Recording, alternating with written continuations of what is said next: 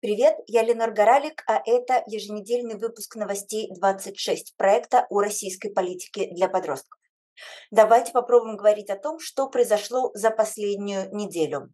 Я записываю этот выпуск в воскресенье утром 29 января и обещаю, что, как всегда, какие бы сложные новости нам не предстояло обсудить, этот выпуск закончится на хорошей ноте. Поехали. Новость первая про поставки «Леопардов-2» в Украину. На прошлой неделе вы, наверное, слышали слово «леопарды» гораздо чаще, чем обычно. Да и фотографии мимасы с людьми в леопардовой одежде наверняка попадались вам не раз и не два. Все это потому, что мир напряженно обсуждал очень серьезный на самом деле вопрос. Станут ли западные страны поставлять Украине танки «Леопард-2» и другое вооружение, нужное для борьбы с российской оккупационной армией? Очень многое зависело от Германии. Именно правительство этой страны все не решалось согласиться на поставки Украине нужного оружия и задерживало многих своих союзников.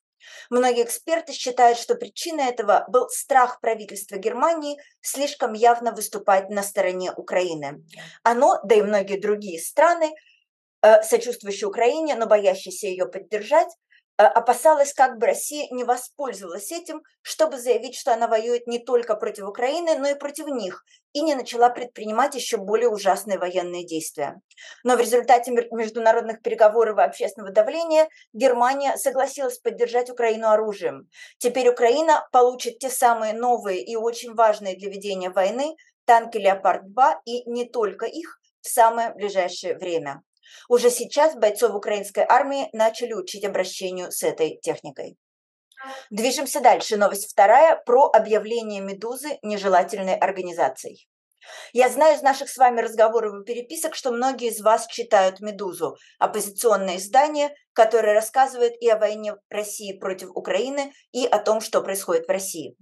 Власти России, делающие все, чтобы отравить жизнь независимой прессе и запугать ее читателей, давно объявили «Медузу» иноагентом.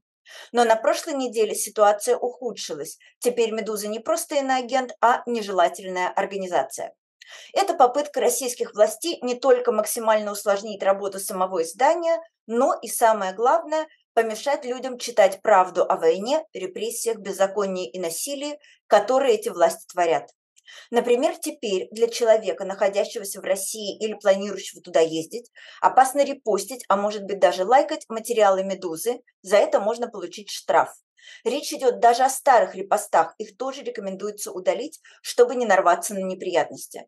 И уж тем более опасно донатить изданию. За донат человека могут завести, на человека могут завести даже уголовное дело. Прямым текстом сама «Медуза» в своих очень четких карточках о том, что значит объявление ее нежелательной организации, говорит, что если вы в России или планируете туда въезжать, лучше ее не репостить, а старые репосты стереть, как это не противно. Мне, честно говоря, тоже противно об этом говорить, но уже очень за всех страшно. Зато читать «Медузу» и другие оппозиционные издания вам никто запретить не может. И самостоятельно думать о том, что там написано, тоже. Поехали дальше. Новость третья про изменения в основах культурной политики России. В России существует документ, который называется «Основы государственной культурной политики». По идее, он должен рассказывать о том, как российское государство может помочь культуре развиваться во всех регионах и городах страны. Но, конечно, нынешние российские власти используют его не для того, чтобы помогать свободной культуре, а для того, чтобы пытаться создавать пропаганду. А еще для того, чтобы пытаться создать в России тоталитарную идеологию. Помните, мы говорили об этом совсем недавно. И вот на прошлой неделе президент Путин подписал новую версию этих самых основ государственной культурной политики. Теперь в них появились новые цели и задачи. Например, создание условий для воспитания и развития детей на основе традиционных российских духовно-нравственных ценностей, что означает, что, например, в детских садах и школах так называемым патриотизмом во всех его замечательных проявлениях по вам, скорее всего, начнут жахать гораздо больше, а темы для сочинений могут стать совсем уж невыносимыми. Еще государство собирается основательно встать на защиту исторических ценностей. Это означает, что в школах, видимо, станет еще больше вранья про супер-пупер важную историческую роль России во всех мировых делах. Или, например, российское общество собираются защищать от, цитирую, внешней идейно-ценностной экспансии и деструктивного информационно-психологического воздействия. Простыми словами, от влияния других стран. Это может обернуться плохой историей, когда на такую защиту своих граждан вставал Советский Союз, которому теперь всеми силами подражают российские власти.